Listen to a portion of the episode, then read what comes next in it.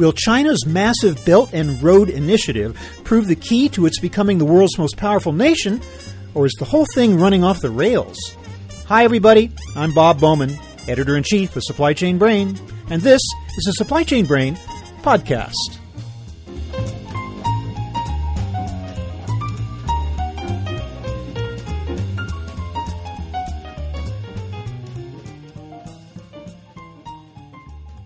It's been five years since the unveiling of China's ambitious Belt and Road Initiative, or BRI. Since then, it's morphed from a collection of big infrastructure projects spanning some 70 countries in Asia, Europe, and Africa to include the Arctic, cyberspace, and even outer space. The brand now extends to healthcare, fashion shows, and art exhibits. Talk about mission creep. So is the BRI on track to create a huge sea, air, rail, and road network linking China to the world? Or is China in danger of losing control over it? Today we'll delve into the progress and pain of the BRI with my guest Jonathan Hillman. He is director of the Reconnecting Asia project at the Center for Strategic and International Studies.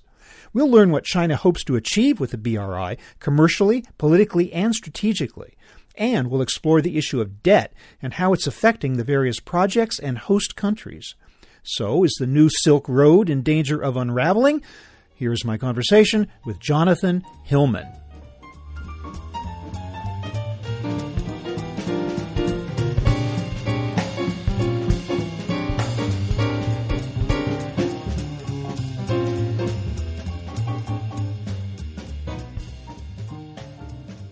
Jonathan Hillman, welcome to the show. Thanks for having me. Jonathan, in the five years since the unveiling of China's Belt and Road Initiative, which you refer to as China's Belt and Roller Coaster, how has the initiative evolved and changed in any way? It seems to change almost every week or every month, and it's been expanding and expanding and expanding. And so, in the very early days, this was a concept that included an overland belt and somewhat confusingly a maritime road and hmm. since it was announced in 2013, it's expanded to include an Arctic dimension, a cyberspace dimension, the digital Silk Road, and even an outer space dimension. And so we just see this expanding geographically. From the start, it was mostly the Eurasian supercontinent. Now it's Africa, Latin America, and beyond, and the Arctic, as I mentioned. And functionally, this is expanded to include not just large infrastructure projects, but also trade agreements, people to people exchanges, and policy coordination across a whole host of areas. So, if there's one thing I, I, can confidently say about this is that it's been expanding steadily, and that's been both a benefit for the Chinese as well as a real management challenge. Well, a cl- classic mission creep, as you describe it. But I want to talk a little bit more about that in a moment. But first, I just want to get a little bit more basic information. You refer to the B- uh, Belt and Road Initiative as a vast investment scheme cloaked in the rhetoric of cooperation. What is China's true intention, or what was China's true intention from the start in launching the Belt and Road Initiative? So I think there are several motives driving this, and one of the most basic ones is that China has very large state owned enterprises that have built so much at home, they've essentially run out of things to build. And so they're eager to find new markets, and this is an avenue for them to do that. China has seven of the world's 10 largest construction companies, for example.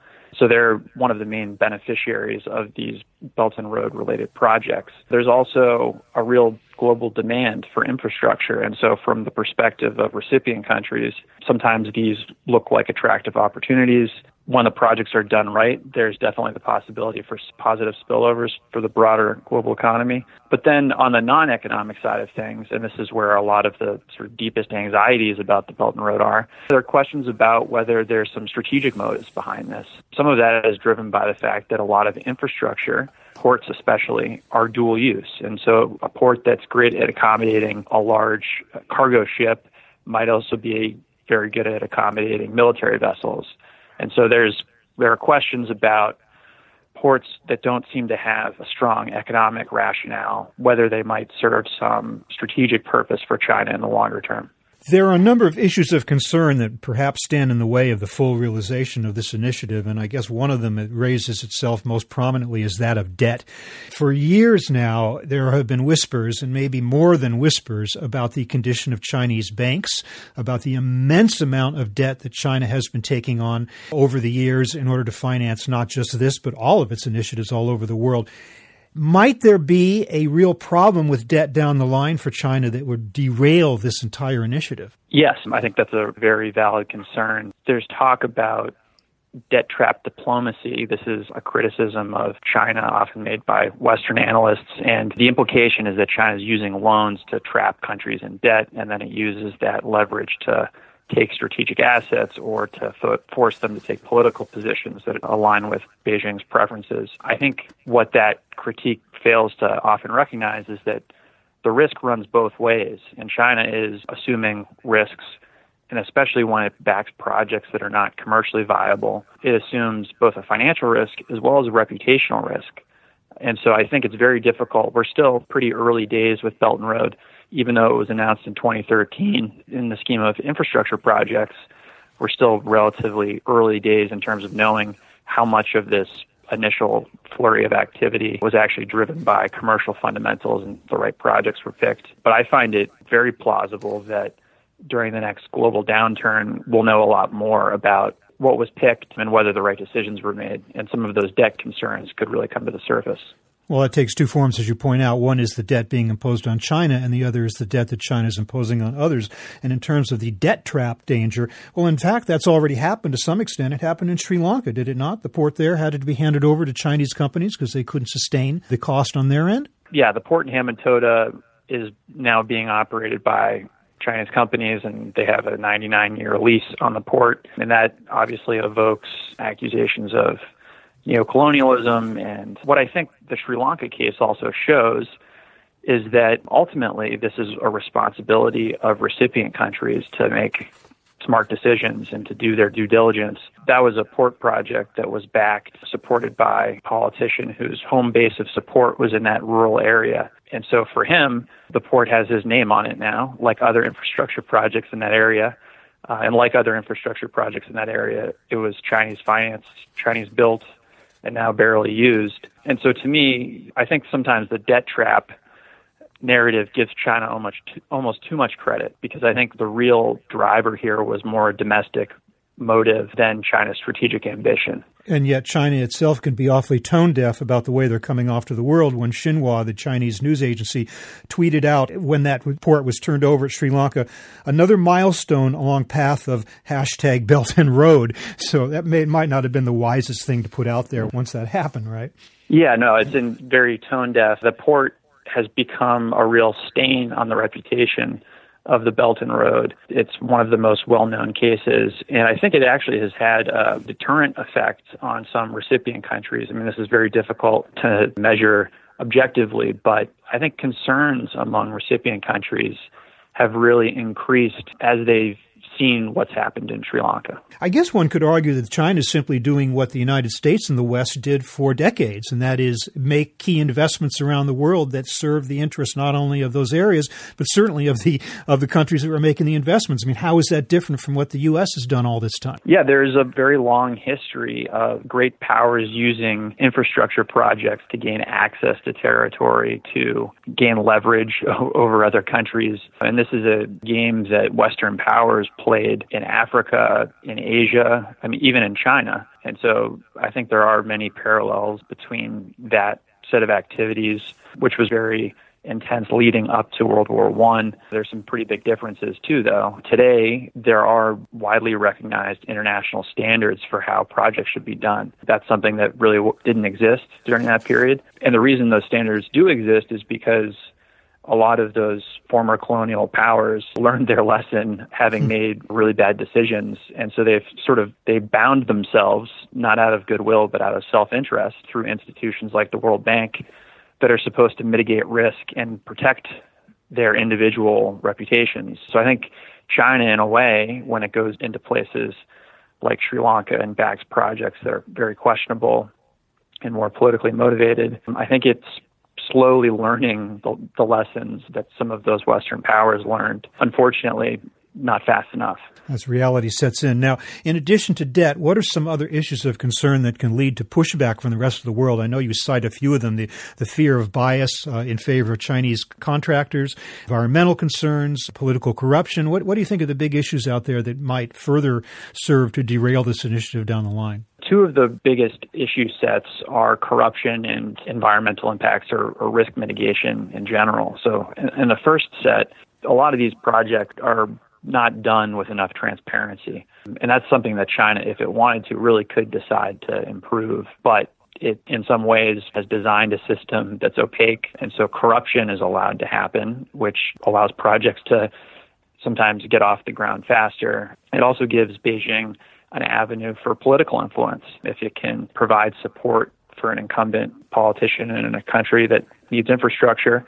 That can be a powerful tool. And so I think those incentives contribute to an increase in projects in the short term, but I think to the detriment of the economic fundamentals of those projects in the longer run. So I think we'll start to see more of those costs come to the surface. There have already been several instances of really egregious behavior. In Malaysia, for example, pro- projects were inflated so money could change hands. Two pipelines were built, only 13% or 15% built, but 90% of the funding for them was allocated. In Central Asia, we've had cases of power plants that have failed in the dead of winter because the money was incorrectly allocated and used to pay people off. So I think all of that comes with a, a, cost. The second set of concerns, part of the appeal of these Belt and Road projects is that China moves quickly.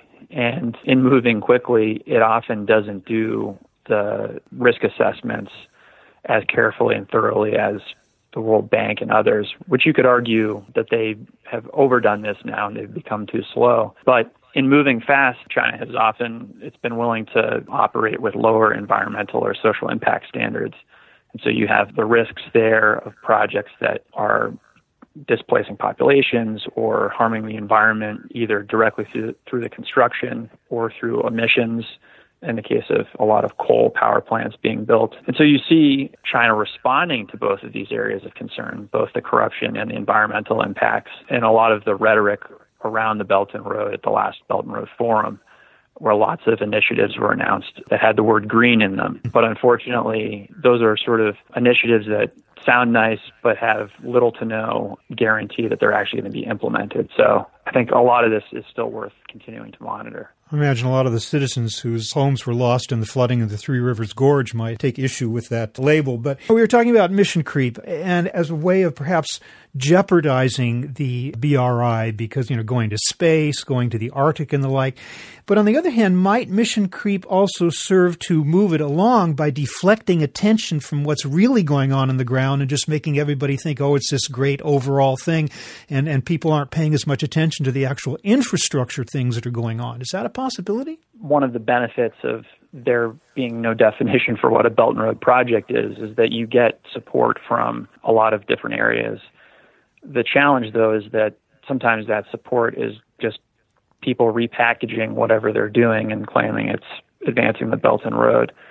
And so I, I do think that that rent seeking behavior is going to have costs over the longer run. There could be something smart about having such a wide and ever expanding set of activities that it's very difficult to track. In that you could hide things. I could see that a little bit, but it's a very expensive, wasteful way to operate. And so I have to imagine that there's some real management challenge here. And mm-hmm. depends on who you talk to, but maybe a little bit of regret about making this something that has just expanded beyond any sort of reasonable definition at this point. At the same time, you see the possibility of China itself, China's government, losing control of this project. The idea that out of the six corridors that make up the project, in five of them, Chinese investment could actually go elsewhere. There's nothing stopping Chinese money from going wherever it wants to go. Is it possible, or do you start to see the beginning of a loss of control by China over its own initiative? I think almost from day one, this has been more shaped by various interest groups, both within and outside China. On the ground, especially Chinese state owned enterprises, have been very influential. Their incentives are basically just to build things. And some of them are not that concerned about the long term viability of the projects or even whether they serve some greater strategic purpose. And on the ground, They have more expertise than the Chinese officials that are supposed to be supervising them. They have oftentimes more cash to put in the right hands. They have more personnel. And so they're extremely influential. And then, as you mentioned, I think one indicator that the Belt and Road has been a, a, bit more opportunistic and scattered and even chaotic on the ground is that these corridors that everyone from Xi Jinping on down talks about as if they exist, they really don't. There's just as much activity happening outside the corridors as within them.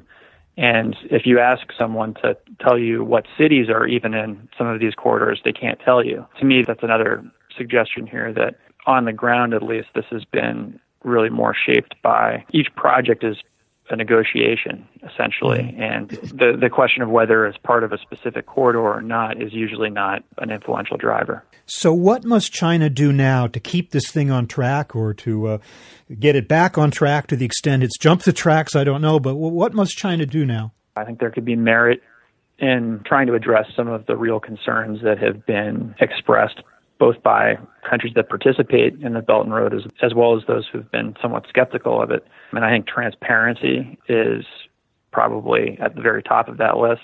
So providing more information about lending terms around these projects and details about specific agreements if you go to the World Bank website and you look at a project that the World Bank supports, there's almost too much documentation for each project. It's a problem of having so much information available. It's very difficult to get details on Chinese projects. And so I think greater transparency around those projects would be ultimately beneficial to China in the longer run, certainly beneficial to recipient countries. Providing some guidelines about really what qualifies for this initiative, I think might be a smart thing to do if they want to really reassert control over the Belt and Road brand. Otherwise, I think they run the risk of having others define this for them. And also decreasing the sort of annual amounts that are being put into this would be another way to force a, a, bit more discipline.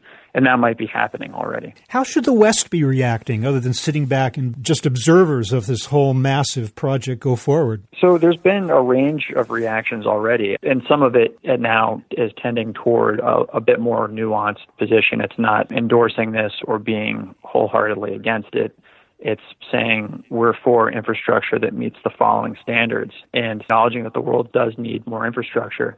So you've seen, I think, efforts both through the G7 and the G20 to define principles around what quality infrastructure is. Those are both positive developments. And then there's been a bit of an effort that's still pretty early and evolving to provide higher quality alternatives to recipient countries as they consider how to meet their infrastructure needs. Well, it's really interesting to see how far the Belt and Road Initiative has come and where it's going and how it might end up. So, uh, Jonathan Hillman, I want to thank you so much for taking the time to brief us on all of the nuances of this massive initiative and where it might go. Thanks so much for being with us today. Thanks for having me.